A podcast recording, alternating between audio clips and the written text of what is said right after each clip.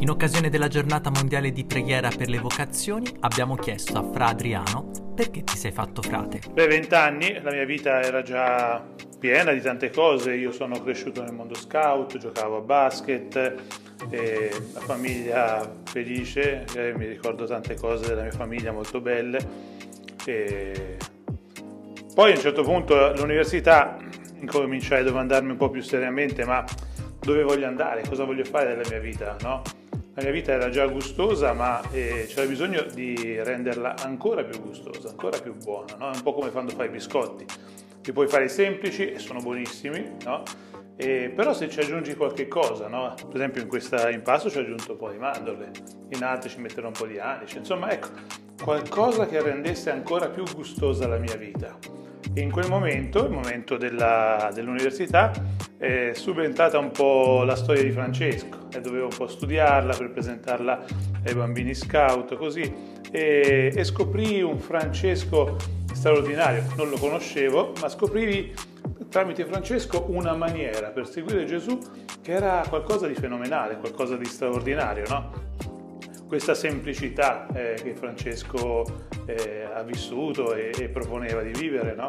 l'approccio alla vita in maniera sem- semplice, eh, così, con, un, no? con, una forma piccolina fai un biscotto e diventa una cosa semplice ma buonissima. No? E la vita di fraternità, ancora adesso viviamo qua a Pisa in quattro frati, ma che ricchezza, no?